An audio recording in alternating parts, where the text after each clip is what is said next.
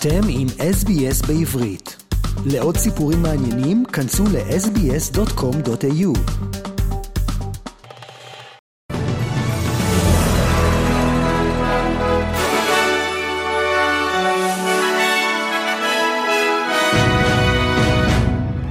חדר החדשות של SBS והרי סיכום החדשות של השבוע שחלף. ונתחיל עם ישראל, עם פיגוע דריסה ביום שישי. שני בני אדם נרצחו בפיגוע ירי ביום שישי בצומת ראם, מזרחית לעיר אשדוד. בנוסף, ארבעה בני אדם נפצעו, בהם נער כבן 16 באורח אנוש, ושניים נוספים באורח קשה. אזרח שהבחין במתרחש חתר למגע וחיסל את המחבל שהגיע ממזרח ירושלים. המחבל הגיע לצומת, ביצע פרסה ברמזור ונעצר לצד תחנת האוטובוס, כעשרה מטרים ממנה. לאחר שעצר, הוא פרק מהרכב איתו הגיע מסוג מצדה, חמוש באקדח והחל לירות באזרחים. שני בני אדם נהרגו וארבעה נפצעו.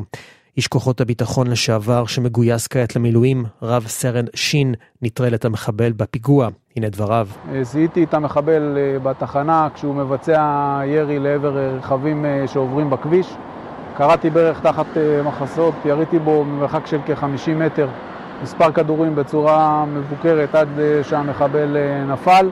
רצתי מהצד השני של הכביש עד אליו ווידאתי שהמחבל אה, מנוטרל. ולמלחמה בישראל, דובר צה"ל תת-אלוף דניאל הגרי התייחס ביום חמישי למבצע הצבאי שהחל בבית החולים נאצר בח'אן יונס, ואמר כי כוחות צה"ל פועלים במקום נגד ארגון הטרור חמאס. הגרי חשף תיעוד מחקירת מחבל חמאס שהודה שעשרות פעילי חמאס היו בבית החולים נאצר בח'אן יונס במהלך המלחמה. לפחות עשרה חטופים הוחזקו שם.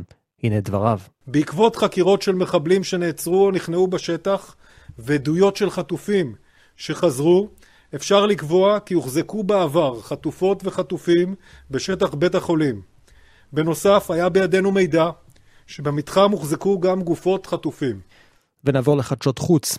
בית הדין הבינלאומי לצדק בהאג דחה ביום שישי את בקשת דרום אפריקה להטיל סעדים זמניים נוספים נגד ישראל שימנעו פעולה ברפיח. בית הדין ציין כי המצב החמור מחייב יישום מיידי ואפקטיבי של הסעדים הזמניים שכבר ניתנו בצו בחודש שעבר, שחלים על כלל רצועת עזה, כולל רפיח. בית הדין קבע כי הוא אינו מצריך סעדים זמניים נוספים.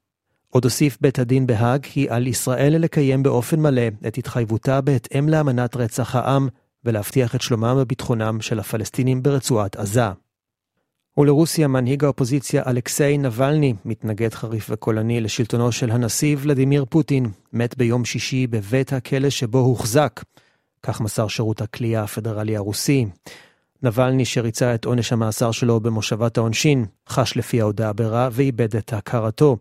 ניסיונות ההחייאה לא צלחו, והרופאים במקום קבעו את מותו. ועד כאן סיכום החדשות השבועי מישראל והעולם. לעדכוני חדשות נוספים, בקרו באתר החדשות של SBS באנגלית.